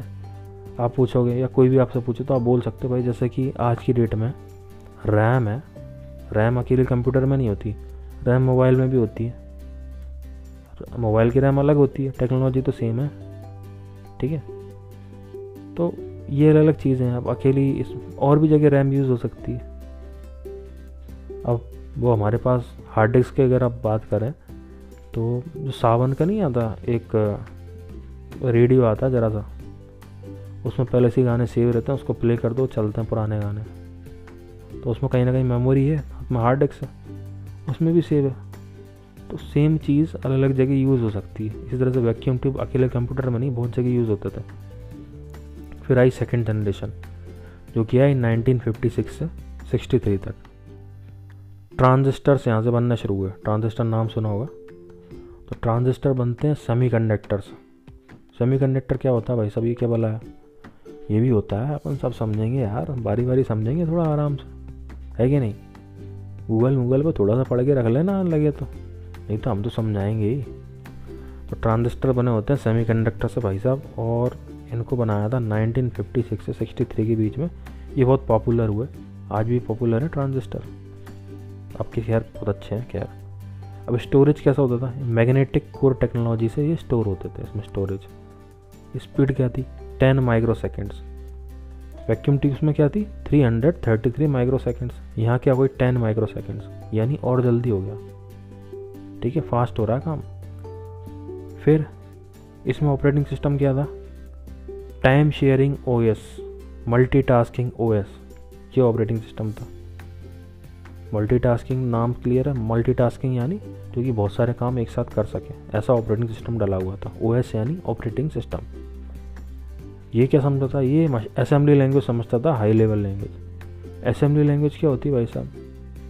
ऐसी लैंग्वेज होती है जो हमको भी समझ में आ सकती है, ऐसा मान लो आप तो ठीक है? असेंबली लैंग्वेज थोड़ी बहुत हमको समझ में आ सकती है। असेंबली लैंग्वेज के बारे में हम पढ़ेंगे आराम से, अलग से। हाई लेवल लैंग्वेज भी समझता था। High level language low level language के बारे में पढ़ा जाएगा, ठीक है? वो भी एक अलग से डिस्कशन का टॉपिक है। अब इसमें क्या क्या है? कैरेक्टरिस्टिक्स क्या है? अपन बोलेंगे इसकी क्या खासियत है? ये पहले वाले से ज़्यादा अच्छा था ऑफकोर्स और इसके हार्डवेयर ना फेल नहीं होते थे। जैसे वैक्यूम ट्यूब में कुछ उड़ गया, ये सब बहुत सारे नाम से नहीं क्लियर है ट्यूब तो ट्यूब जैसा कुछ हो रहा है। कुछ उड़ गया, ज़्यादा गर्म हो गया, ऐसा काम इसमें नहीं था। थोड़ी सी कम इसमें हीट जनरेट होती थी ट्रांजिस्टर्स थे। इतना नहीं उड़ते थे इनमें फ्यूज़न वगैरह इतना ज़्यादा नहीं होता था फ्यूज़ नहीं होते थे, थोड़े कम फ्यूज़ होते थे। ठीक है? और इसका भाई कॉमर्शियल प्रोडक्शन यानी बोले तो इसको लार्ज स्केल पे, यानी ज़्यादा तादाद में इसको सेल भी किया जाने लगा था, क्योंकि इसको ज़्यादा अपन बना सकते थे। और आई जैसी कंपनी इसको अपने computer I B M one four zero one ऐसे कंप्यूटरों में यूज़ करने लगी थी सेकेंड जनरेशन को। ठीक है? हिस्ट्री ऑफ़ कंप्यूटर हमने कहाँ तक पढ़ा था? 1953 तक ही पढ़ा था। ठीक है? क्योंकि वो हिस्ट्री है, उसके बाद तो फिर मॉडर्न है, उसके बाद तो धमाके कंप्यूटर आए। उस, और ये हम क्या पढ़ना सेकेंड जनरेशन जब वैक्यूम ट्यूब वगैरह का ज़माना ख़त्म हो गया 1956 से 1963 तक। उस टाइम आई का कौन सा आ गया? वन फोर ज़ीरो वन, ये सबसे पॉपुलर था कंप्यूटर वो यूज़ करता था ट्रांजिस्टर्स को, ठीक है? फिर आई थर्ड जनरेशन 1964 से 71 के बीच में। इसमें चली आई इंटीग्रेटेड सर्किट्स आई के बारे में सुना है ना? बिल्कुल सुना होगा यार आई चलती हैं। आईसी क्या होती हैं? आईसी बनती हैं सिलिकन से। ट्रांजिस्टर्स बनते हैं सेमीकंडक्टर से आईसी बनती हैं सिलिकन से। और ज़्यादा फास्ट होती हैं। इसमें magnetic core primary storage medium लगाया जाता है। यानी इसमें स्टोरेज कैसा होता था? सबसे पहले वाले में वैक्यूम ट्यूब में स्टोरेज होता था मैग्नेटिक ड्रम में। सेकेंड जनरेशन में ट्रांजिस्टर में यूज़ होता था मैग्नेटिक कोर थर्ड में मैग्नेटिक कोर भी होता था। पर इसका जो मैग्नेटिक कोर है, यहाँ पे मेमोरी का कितना हो गया भैया? स्पीड क्या पहुँच गई? मेमोरी की स्पीड पहुँच गई हंड्रेड नैनो सेकेंड्स ठीक है, इतनी कम हो गई, यानी कि इतनी फास्ट हो गई। तो जितना कम टाइम उतना सिस्टम फास्ट ठीक है? ये यहाँ से क्या हो गया? रियल टाइम सिस्टम हो गया, क्योंकि अब एकदम फास्ट हुआ ना तो तुरंत इन्फॉर्मेशन आ रही है उसको बोलेंगे रियल टाइम आपने सुना होगा रियल टाइम एनालिसिस आज के न्यूज़ चैनल चला देते हैं, हम आपको देंगे real time analysis real time मतलब एक तरह से लाइव ही हो गया। रियल टाइम जो चल रहा है, तुरंत ही दिखा रहे हैं। तो हंड्रेड नैनो सेकेंड में भाई तो समझ लो फास्ट हो गया। तो रियल टाइम दिखाना लगा था यहाँ से काम होने लगा था। ये भी हाई लेवल लैंग्वेज वगैरह समझने लगा था। यहाँ से COBOL C O B O L COBOL ठीक है? ALGOL A L G O L FORTRAN F O R T R A N इस तरह की लैंग्वेज शुरू हो गई थी। ये क्या है? ये भी लैंग्वेज है। नाम खाली याद रखो, चलेगा आपको ऑब्जेक्टिव आपको आएगा ना तो ऐसे आएगा कोबोल इनमें से कौन सी लैंग्वेज है? तो दिख गया कोबोल लगा हाँ यही भाई लैंग्वेज है भाई, पढ़ा था हमने। तो ये थर्ड जनरेशन यूज़ करने लगा था। ठीक है? ब्लैक एंड वाइट का ज़माना था। अब यहाँ भी भाई ये थोड़ी कम पावर लेते थे, पहले से अच्छे सिस्टम हो गए थे। और ये थोड़े से छोटी छोटी थे इंटीग्रेटेड सर्किट आईसीज होती हैं, थोड़ी छोटी होती हैं तो साइज़ भी छोटा हो गया था। इनको फिर यूज़ होने लगा था जो डेटाबेस मैनेजमेंट सिस्टम्स होते हैं D B M S D B M S का फुल फॉर्म होगा डेटाबेस मैनेजमेंट सिस्टम यानी जहाँ पे डेटा को मैनेज किया जाता है। डेटा तो समझ ही गए आप, और मैनेज करना मतलब उनको काम करना डेटा से। ठीक है? बहुत बड़ी बड़ी जगह डेटा मैनेजमेंट चलता है। तो वहाँ यूज़ होने लगा था। फिर आई चौथी जनरेशन अपन बोल सकते हैं कि 1971 से शुरू हो गई थी। उसके बाद आप बोल सकते हैं कि चली थी 2000 वगैरह तक चली थी। बोल सकते हैं, कोई फिक्स डेट नहीं है, पर बोलेंगे फोर्थ जनरेशन चली थी। उसमें क्या हुआ? Large scale integrated circuit use हुई थी एल एस आई ठीक है? इसमें क्या था? सेमी कंडक्टर मेमोरी थी। स्पीड क्या हुई? गई तीन सौ nano second three hundred nano second और धमाकेदार स्पीड हो गई यहाँ हमारी। अब यहाँ क्या चल रहा है? Time sharing G U I interface time sharing operating system है तो ऑपरेटिंग सिस्टम की बात चल रही है। जी यू आई इंटरफेस यानी graphic user interface graphic user interface मतलब ग्राफिक आ गया मतलब कुछ ना कुछ दिख रहा है, और यूज़र इंटरफेस मतलब यूज़र को समझने लायक चीज़ बन गई। तो इस ऑपरेटिंग सिस्टम में क्या है यूज़र के हिसाब से आने लगा। जैसे कि अगर कुछ टाइप करना है तो उसमें एक कुछ दिख रहा है, उसके अंदर टाइप करना है, कुछ सर्च करना है तो एक बटन आ गया सर्च का। इससे पहले सर्च करने के लिए सर्च बटन नहीं था। आपको लिखना ही था एस वो पूरा टाइप कर लिया, उसके बाद लिखना सर्च या जो भी कमांड होती होगी, वो करना है। इससे पहले ये चल रहा था। अब आ गया यूज़र इंटरफेस सर्च बटन आ गए लोगो आ गए, चीज़ें आ गई। है ना? क्लिक करो यहाँ, वो सब चालू हो गया। फोर्थ जनरेशन में चालू हो गया था। यहाँ से विंडोज़ विंडोज़ वाले शुरू हो गए थे, है ना? तो इसमें अब कौन कौन सी लैंग्वेज आ गई थी? पास का लगाई थी P A S C A L A D A COBOL seventy four C O B O L seven four FORTRAN का फोर्थ वर्जन आ गया था, फोर ट्रेन, फोर। तो ये सब भी प्रोग्रामिंग लैंग्वेज है। Pascal COBOL A D A FORTRAN है ना? कोबोल फोर ट्रेन तो आप पहले ही समझ गया था। फिर इसकी क्या खासियत है? डेफिनेटली भाई ये ज़्यादा रिलायबल हो गया है, इस पर ज़्यादा भरोसा किया जा सकता है लोगों को। अब यहाँ से पोर्टेबिलिटी शुरू हो गई। पोर्टेबिलिटी यानी मोबाइल वाला काम शुरू हो गया, यहाँ से उठा के रख सकते हैं लोग। छोटे हो गए कंप्यूटर बहुत ज़्यादा ही। अब यहाँ से लोग थोड़ा समझदार हो गए कि यार चलो ठीक है 1971 के बाद की जो फोर्थ जनरेशन आई, उसके बाद कंप्यूटर को उठा के अपने घर में लाया जा सकता था। शुरुआत हो गई। हालाँकि भारत में तब भी नहीं आए थे, भारत में उसको काफ़ी टाइम लगा। वैसे कंप्यूटर बनने के लिए हमारे राजीव गांधी जी ने काफ़ी ज़्यादा मेहनत करी उसके लिए, उनको क्रेडिट जाता है उसका। हमारे विदेशों से मना ही कर दिया था विदेशी लोगों ने कि भाई साहब नहीं देंगे। हमने अपना खुद का फिर सुपर कंप्यूटर बनाया था, उसकी एक अलग कहानी है। ठीक है? फिर यहाँ से क्या गया? इस फोर्थ जनरेशन में अच्छा कम्युनिकेशन हो गया शेयरिंग वगैरह इम्प्रूव हो गई, ठीक है? फिर इसकी क्या खासियत क्या रही? इसमें क्या है कि यूज़ इसी टाइम लगभग जो मैकेंतोश करके एक सिस्टम आया था, बहुत प्यारा था। मैकेंतोश और इंटेल का भी काम शुरू हो गया था। इंटेल की भी फोर डबल ज़ीरो फोर चार हज़ार चार चिप लॉन्च हुई थी इंटेल की भी, ठीक है? मैकेंतोश के बारे में आपको बताते हैं। मैकेंतोश सिस्टम है जो कि हमारे फ़ेमस आदमी ने बनाया। चलो ये क्वेश्चन आपसे।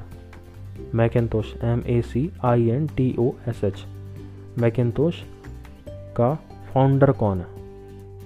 ठीक है? फाउंडर मतलब एग्जैक्टली उसका मालिक कौन था? किसने क्रेडिट दिया था किसको? वो एक इम्पोर्टेंट आदमी है, ठीक है? ये क्वेश्चन आपसे। Fifth generation present and beyond, आप बोलेंगे। यानी आज ही चल रहा है और फिफ्थ जनरेशन अपन बोल देंगे करेंटली चल रहा है। जैसे कि जेट्स में नहीं चल रहा, फिफ्थ जनरेशन, उसी तरह से फिफ्थ जनरेशन चल रहा है आजकल। इसमें super large scale integrated S L S I ये चल रही हैं चिप्स ऑपरेटिंग सिस्टम क्या है? ऑप्टिकल डिस्क यानी डिवाइस स्टोरेज है सॉरी स्टोरेज क्या है? ऑप्टिकल डिस्क में स्टोर होने लगी। स्पीड तो बहुत ही कर रही हो गई स्पीड तो चेंज होती रहती है, इसलिए अभी कुछ इन्फॉर्मेशन अवेलेबल नहीं है। तो हमारे पास जो अच्छे कंप्यूटर्स हैं, उनकी स्पीड काफ़ी ज़्यादा तेज़ होती है। बाकी सबकी अब वेरिएबल है डिपेंडिंग ऑन सिस्टम अब इसमें ऑपरेटिंग सिस्टम क्या हो गया? ऑपरेटिंग सिस्टम में सारे वो फीचर्स हैं। यूआई वगैरह सब है user interface graphics user interface जैसे हमारे पास आज की जो सिस्टम है ना ये फिफ्थ जनरेशन सिस्टम है। देखो हमारे पास कितना अच्छा यूज़र इंटरफेस है। यूज़र इंटरफेस यानी क्या होता है? जो हमको दिखता है। यूज़र इंटरफेस जिससे अपन काम कर सकते हैं, है ना? हमारे मोबाइल पे टच वाला यूज़र इंटरफेस है, हम टच करके काम कर सकते हैं। तो उसको बोलेंगे touch user interface touch UI okay तो वो सारी चीज़ें हैं। इस तरह के सिस्टम्स बन गए। अब इसकी कैरेक्टरिस्टिक्स क्या होंगी, इसकी खासियत क्या होंगी? इसमें क्या पैरलर प्रोसेसिंग हो जाती है। पैरलर प्रोसेसिंग यानी एक साथ आप दूसरे काम भी कर सकते हैं सेम कंप्यूटर पर सेम कंप्यूटर पर आप जीएसटी भी कैलकुलेट कर रहे हैं बिल भी हो रहा है, नया बिल भी आ रहा है है ना? पुराने भी कैलकुलेट हो रहे हैं, पैसे भी कैलकुलेट हो रहे हैं। साथ में आपका जी भी खुला है तो पैरलर प्रोसेसिंग चलती है, ठीक है? अब इसमें इंटेल की चिप्स भी आ गई इंटेल की चिप्स में और भी चीज़ें चल दी और मेगा चिप्स भी आप इसमें डाल सकते हैं। रैम आप एक ही कंप्यूटर में दो तीन लगा सकते हैं। इस तरह कई खासियतें आ गई। फिर क्या है? एआई जो आर्टिफिशियल इंटेलिजेंस वगैरह बन रहा है रोबोटिक्स बन रही है, ये सब आप बोलोगे फिफ्थ जनरेशन से बन रही है चीज़ें। ए आई नहीं यार, आपके मोबाइल में आ गया ए आई आपका कैमरा ए आई कैमरे में ए आई है एंड्रॉयड फ़ोन में। चल रहा है ए आई एलेक्सा है, ठीक है गूगल का है ओके गूगल हम बोलते हैं, ठीक है आईफोन का है सीरी ये सब ए आई की पार्ट है। ये सब फिफ्थ जनरेशन का काम चल रहा है। ठीक है? आप कुछ बुक में कुछ और भी चीज़ें दी हुई हैं, वो मैं आपको पढ़ के सुना देता हूँ, कुछ इंपॉर्टेंट काम है सिद्धार्थ। गौतम सिद्धार्थ नहीं, Siddharth was the first computer developed in India तो इंडिया में जो पहला कंप्यूटर बनाया गया था, उसका नाम था सिद्धार्थ। गौतम बुद्धा से याद रखना भाई साहब। एलन टरिंग ये फादर थे मॉडर्न कंप्यूटर इनको बोला जाता। Alan Turing, okay? फिर जॉन वॉन न्यूमैन, सुना था भाई साहब? इनको बोला जाता architect of computer 1948 John von Neumann. Transistor किसने बनाया था? ट्रांजिस्टर को बेल लेबोरेटरीज को दे दिया जाता क्रेडिट बेल लेबोरेटरीज का नाम आप सुनोगे कई चीज़ों में, है ना? अमेरिका की बेल लेबोरेटरीज है। कई हर हर चीज़ का इसने क्रेडिट ले लिया भाई साहब ने, पर अब उनको पढ़ना है, सुनाना है, इन्हीं का नाम। क्या करें, अब जैसे भी लिया है इनने, इनको मिला है। 1958 में जैक सेंट क्लेयर किलबे और रॉबर्ट नोएसी ने पहला आईसी बनाया था, इंटीग्रेटेड सर्किट 1958 में। ठीक है? रॉबर्ट नोएसी और जैक सेंट यानी एस टी डॉट इस तरह से करके नाम होगा S T dot saint Clair केबली ठीक है? K I L B Y Kilby या किल बाय ओके फिर, जो लेटेस्ट जनरेशन है ना कंप्यूटर की, इसमें इंफॉर्मेशन साथ में चल जाती पैरेलल बोलेंगे पैरेलल भी चल जाती और एक के बाद स्टेप बाय स्टेप भी चल जाती, दोनों काम हो जाते हैं। ये टिप्स दी थी ऐसी। फिर मैं आपको समझाऊँगा भाई, अब हमारा अगला topic classification of computers topic लंबा हो रहा है और चलेगा है मैं समझता हूँ यार कि आप खुद ही अपने हिसाब से एडजस्ट कर सकते हो। कभी पॉज कर सकते हो चाय नाश्ता कर सकते हो, या आजकल में पार्ट्स में भी सुन सकते हो। इतने तो समझदारी खुद में होती है राइट तो मैं वीडियो को ऑडियो को रोक नहीं रहा हूँ। इसी को मैं कंटिन्यू कर रहा हूँ। पूरा टॉपिक ख़त्म कर रहा हूँ। एक ही ऑडियो में, ठीक है? हमारी बात है भाई क्लासिफिकेशन ऑफ़ कंप्यूटर्स हम कर रहे हैं। क्लासिफिकेशन में हम पढ़ेंगे क्लासिफिकेशन यानी उसकी विविधता, कितने प्रकार के कंप्यूटर होते हैं। तो अलग अलग तरीके से उसको बांटा जा सकता है। अब किसके आधार पर? पहले उसके साइज़ के आधार पर, यानी कितना बड़ा है।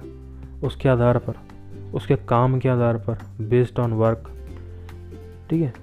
और उसके उपयोग के आधार पर बेस्ड ऑन पर्पस तो तीन आधार हैं तो साइज़ के आधार पर अपन देखते हैं पहले, ठीक है?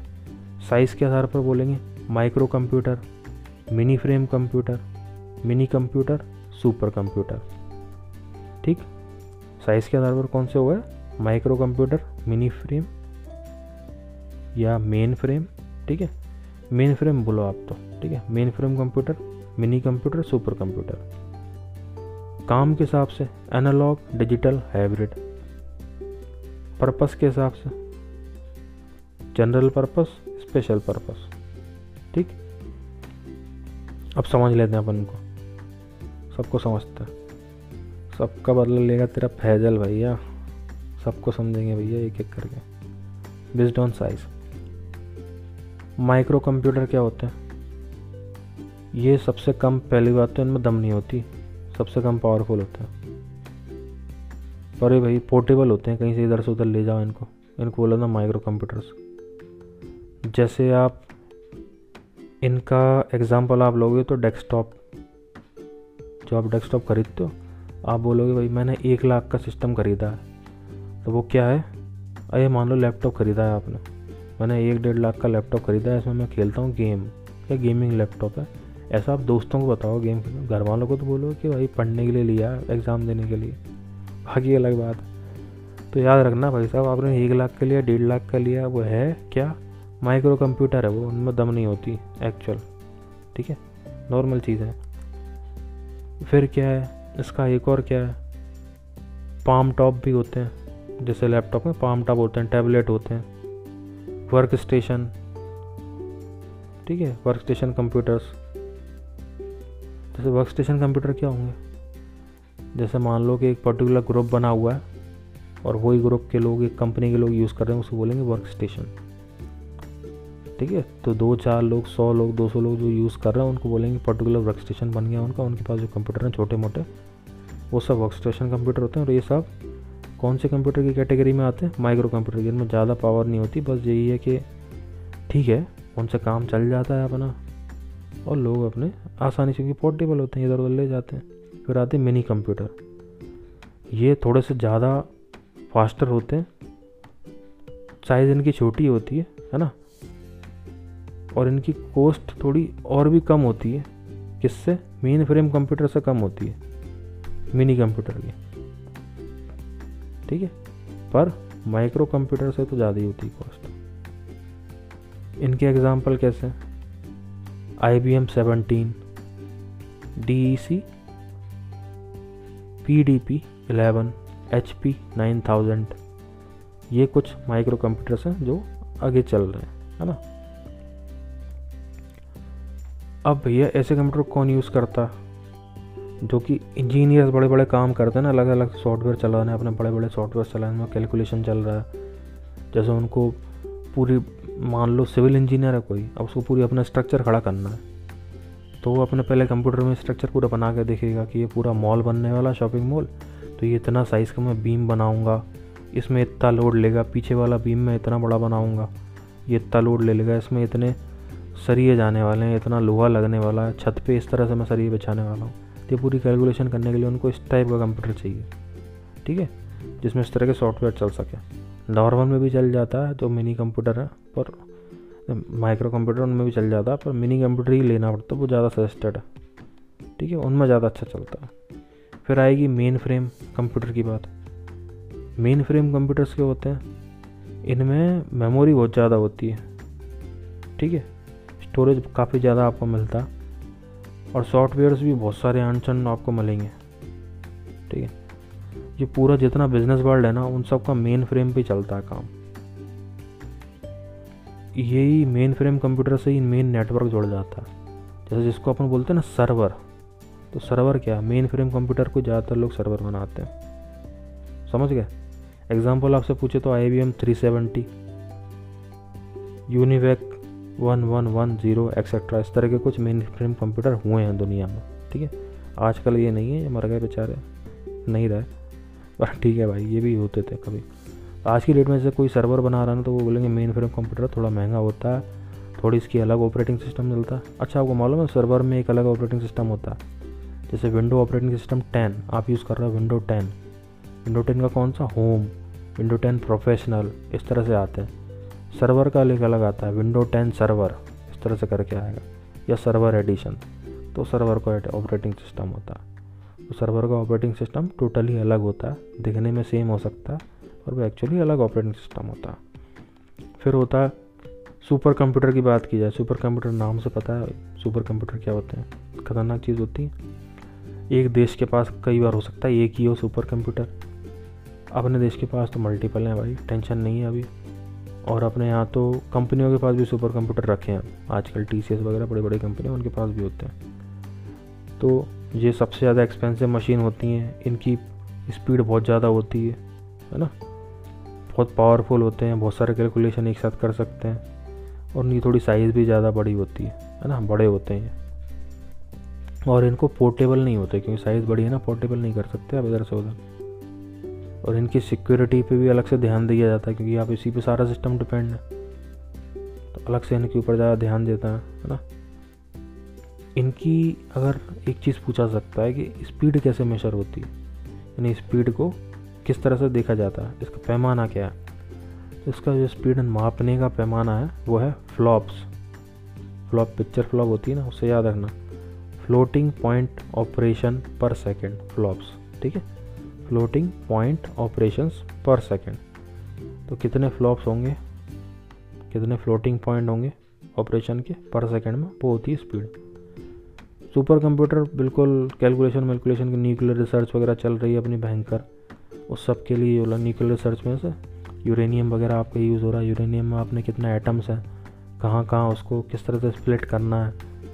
इस तरह की जो बड़ी बड़ी चीज़ें हैं, वो सब सुपर कंप्यूटर से अपन कर सकते हैं, है ना? उसका स्टडी करके, पूरी तरह से स्कैन करके।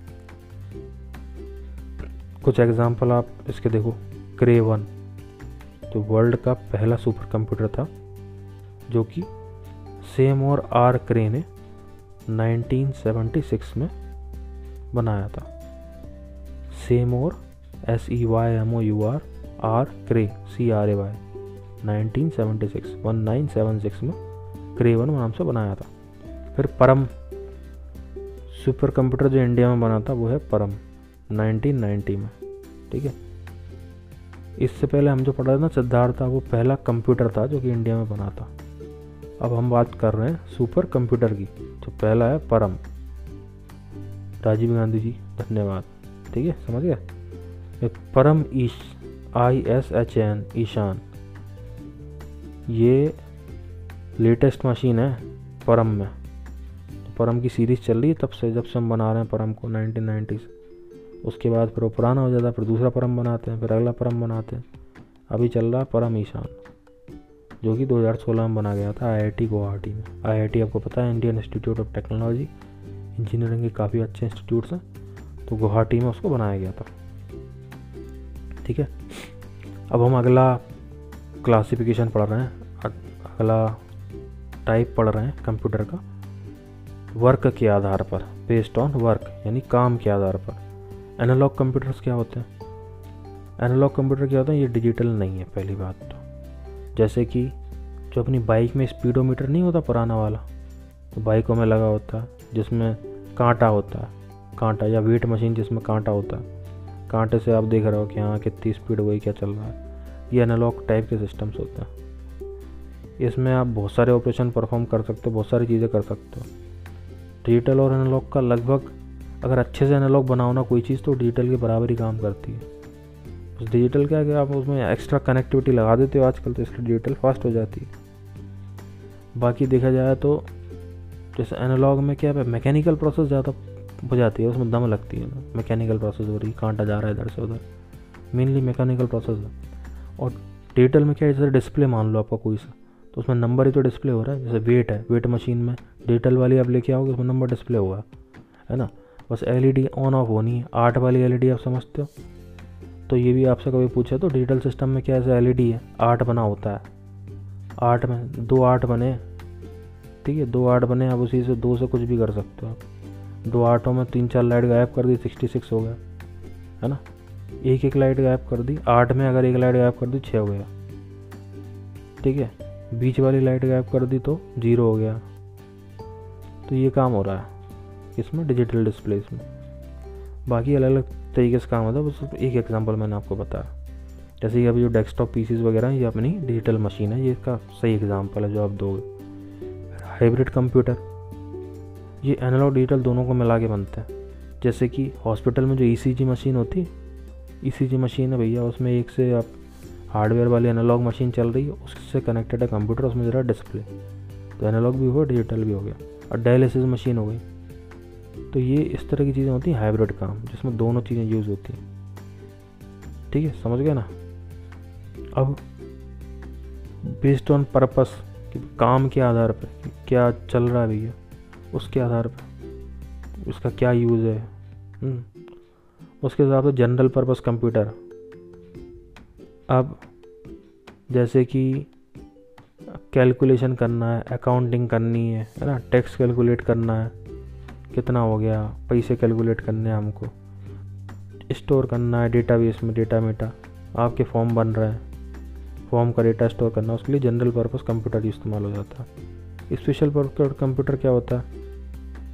जिसमें आप, जैसे कि मान लो कि आपको एक कुछ सिस्टम बना रहा हो, जिससे आप कुछ लैंडिंग वगैरह का आप सोच रहे हो। मल्टीमीडिया मल्टीमीडिया आप कुछ कर रहे हो, नया वेतन सिस्टम बना रहे हो साउंड बना रहे हो, नया। भयंकर वाले। ऑटोमेटिक एयरक्राफ्ट लैंडिंग का प्रोसेस कर रहे हो। तो इस तरह के जब आप कुछ खतरनाक काम कर दो तो आपको स्पेशल पर्पज़ कंप्यूटर की ज़रूरत पड़ती है। स्पेशल कंप्यूटर कौन से होगा कुछ टाइप हुआ है क्वांटम कंप्यूटर होता। एक टर्म है क्वांटम कंप्यूटर बोला जाता। इसको रिचार्ड फेमन ने पहली बार इंट्रोड्यूस किया था क्वांटम कंप्यूटर ये क्या करता? है क्वांटम मैकेनिकल फिनोमिनन को यूज़ करता। फिनोमिनन यानी एक तरह का होने वाला प्रोसेस फिनोमिनन यानी होता है जो चीज़। ठीक है? जो चीज़ होती है उसको बोलते हैं फिनोमिना तो क्वांटम मैकेनिक को यूज़ करता है ये। और ये एक तरह से जैसे अपना दिमाग नहीं काम करता। दिमाग कितना तेज़ काम करता। तो लगभग लगभग उसी लेवल पे ये काम करता है क्वांटम कंप्यूटर फिर आता है नैनो कंप्यूटर टर्म। ये भी एक छोटा कंप्यूटर होता है ना? ये माइक्रो कंप्यूटर से भी छोटा होता है। जैसे कि मान लो एक क्रेडिट कार्ड अपना, लगभग उसके साइज़ में होता है। या डेबिट कार्ड एटीएम आपका जो होता है ना, उसके साइज़ का। इसका सबसे बड़ा एग्जांपल है रासबेरी रासबेरी पाई में नहीं, आप मान लो आपके पास छोटी छोटी मशीन है ना, आप रासबेरी पाई के बारे में पढ़ना। R A S P P double R Y. Raspberry pi की छोटी छोटी चिप्स आती हैं। उनसे आप अपना टैबलेट वगैरह कुछ ही बना सकते हो। सीधा सीधा वो सीधा सीधा सी पी यू हैं छोटे छोटे ज़रा ज़रा से। उससे सस्ते सी पी यू बनाओ, बस थोड़ा बहुत हार्डवेयर में लगाओ, काम चलाओ। ये होते नैनो कंप्यूटर। ज़रूर सर्च करना आप रासबेरी पाई के बारे में, है ना? इसमें आप कोई भी ऑपरेटिंग सिस्टम डाल सकते हो, विंडोज़ सेवन वगैरह छोटे मोटे जो कम लोड वाला ऑपरेटिंग सिस्टम डाल के अपना खुद का टैबलेट बना लो छोटी मोटी चीज़ें बना लो, सब चलता है उसमें। लैपटॉप बनाओ तो लैपटॉप भी बना लोगे उससे, कोई दिक्कत नहीं आएगी। सीपीयू एक तरह से छोटा सा। फिर प्रत्यूष, इंडिया का फास्टेस्ट और first multi petaflop PF super computer ये भैया, पुणे में हुआ था। पुणे में Indian Institute of Tropical Meteorology I I T M Pratyush में क्या है? Six point eight multi petaflop P F बोलेंगे, है ना? Six point F eight P F का कंप्यूटेशनल पावर है। इतना ज़्यादा है इसमें। अब पी एफ़ क्या होती है? पी एफ़ भी एक तरह का माप है कंप्यूटर की स्पीड नापने का। इससे पहले हम सुपर कंप्यूटर की बात कर रहे थे, उसमें हम फ्लॉप्स पढ़ रहे थे F L O P S ठीक है? तो प्रत्युष करके भी एक चीज़ है, जो कि है इंडिया का फास्टेस्ट और फास्टेस्ट यानी सबसे तेज। यार, इतना तो पता होगा भाई साहब।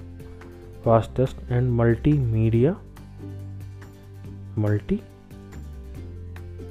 petaflop ठीक है? पी एफ़ सुपर कंप्यूटर तो ये हो गया हमारा सारे के सारे कैटेगरीज सब खत्म हो गई कंप्यूटर की। क्लासिफिकेशन बोला जाएगा, ठीक है? क्लासिफिकेशन ख़त्म। अब आएगा भाई साहब, एप्लीकेशन ऑफ़ कंप्यूटर। कहाँ कहाँ काम आता है कंप्यूटर? तो आप खुद ही बता सकते हो यार, कहाँ कहाँ काम आता है? बैंकिंग में यूज़ होता है कि नहीं? बैंकों में आप जाते हो, जा रहे हो, आजकल चल रहा है डिजिटल वगैरह काम। घर में यूज़ कर रहा मोबाइल में एप्लीकेशन है। बैंकिंग चल रही है नेट बैंकिंग यहीं से कर लो। तो बैंक में भी पूरा मनी ट्रांसफ़र वगैरह ये सब वाउचर्स जैसे आप बैंक में जाते हो, पैसा ट्रांसफ़र करते हो ऐड करते हो, है ना? एक काउंटर वाला होता है उसमें भी जाके वो ऐड कर लेता है नोट काउंट की रख लिए, उसके बाद एंट्री चढ़ा दी आपकी कहीं ना कहीं बैंक के पास है ना पूरा सिस्टम कंप्यूटर का। और फिर नहीं भी तो आप भी यूज़ कर रहे हो ऑनलाइन वो भी बैंकिंग के लिए यूज़ कर रहा हो। एजुकेशन एजुकेशन के सेक्टर में बहुत यूज़ हो रहा है। स्टूडेंट्स भी आजकल तो ऑनलाइन पढ़ रहे हैं इस टाइम पर कोरोना के टाइम पर कई लोगों ने ऑनलाइन एजुकेशन की। स्टूडेंट्स भी अच्छे खासे नोट्स अपने बना लेते हैं। आप पढ़ रहे हैं मुझसे अभी, ये सुन के पॉडकास्ट एजुकेशन कंप्यूटर के फॉर्म में किसी न किसी, है ना? मोबाइल से पढ़ रहे हो कंप्यूटर डिवाइस ही एक तरह से। फिर एंटरटेनमेंट में बहुत यूज़ होता है अभी। फ़िल्म में, बहुत सारी चीज़ों में एनिमेशन बना रहे हो आप ग्राफिक्स बना रहे हो ऑडियो बना रहे हो, है ना? वीडियो बना रहे हो भयंकर विजुअल डिज़ाइन बना रहे हो सब बना रहे। हो ऑफ़िस में, बिल्कुल यार ऑफकोर्स यूज़ होता है ऑफ़िस में। रिपोर्ट करने के लिए फ़ाइल अपलोड करने के लिए।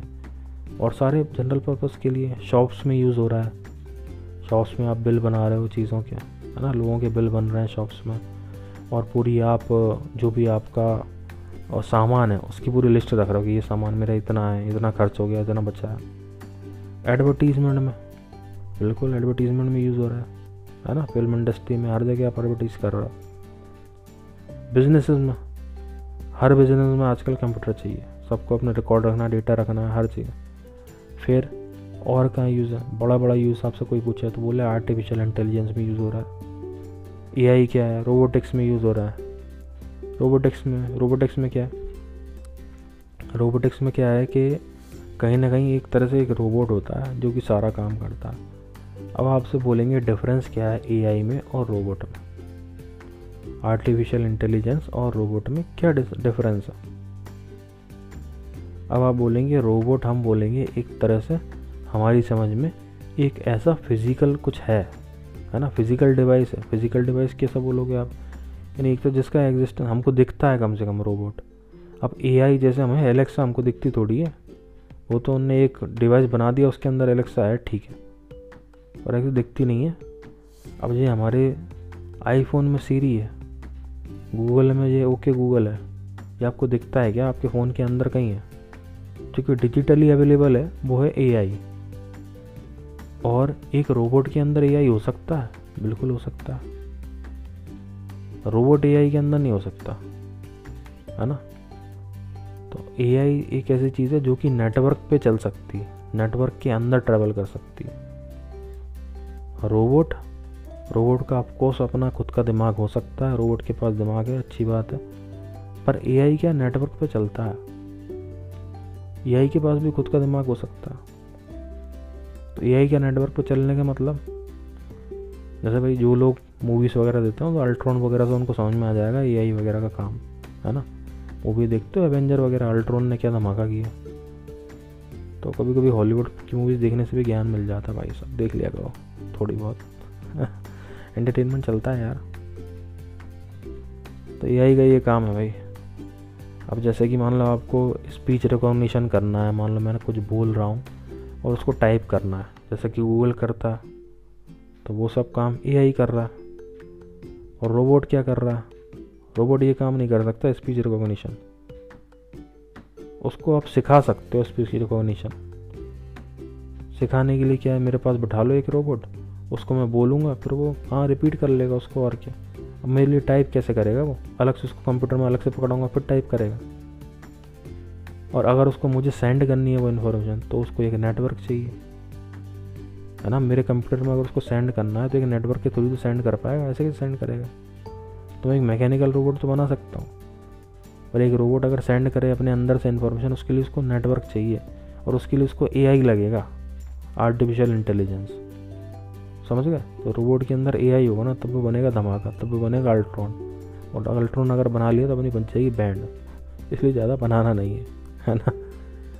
तो भाई साहब, ये था बेसिक्स ऑफ़ कंप्यूटर कुछ क्वेश्चंस होंगे वो मैं आपसे ज़रूर शेयर करूँगा। पीडीएफ रहेगी। आपको अगर इस प्लेटफॉर्म पे नहीं मिला तो मेरी वेबसाइट पे आपको ज़रूर मिलेगा। वेबसाइट है मेरी web online P A I B O N L I N E dot com web online dot com ठीक है? इस पर जाओ, आपको थोड़ा सर्च वर्च करना पड़ेगा। देखो आप पॉडकास्ट के अंदर ऑप्शंस बदलते रहेंगे भाई। वेबसाइट चेंज होती रहती है। पर कहीं ना कहीं आपको मिलेगा पॉडकास्ट के अंदर, आप देखोगे। ये आप सर्च करना कंप्यूटर अवेयरनेस फिर उसके अंदर आपको मिल जाएगा टॉपिक ठीक है? जैसे एक आध क्वेश्चन मैं आपको पढ़ देता हूँ। आई बी पी एस दो हज़ार सत्रह में आया था मेंस के एग्ज़ाम में। कि कुछ ऑप्शंस दिए। Which of the following cycles consist of an input processing output and storage as its constituent तो ये इनमें से कौन सी चीज़ है? ऐसी कौन सी साइकिल है जिसमें इनपुट प्रोसेसिंग आउटपुट और स्टोरेज सब कुछ होता है? ठीक है?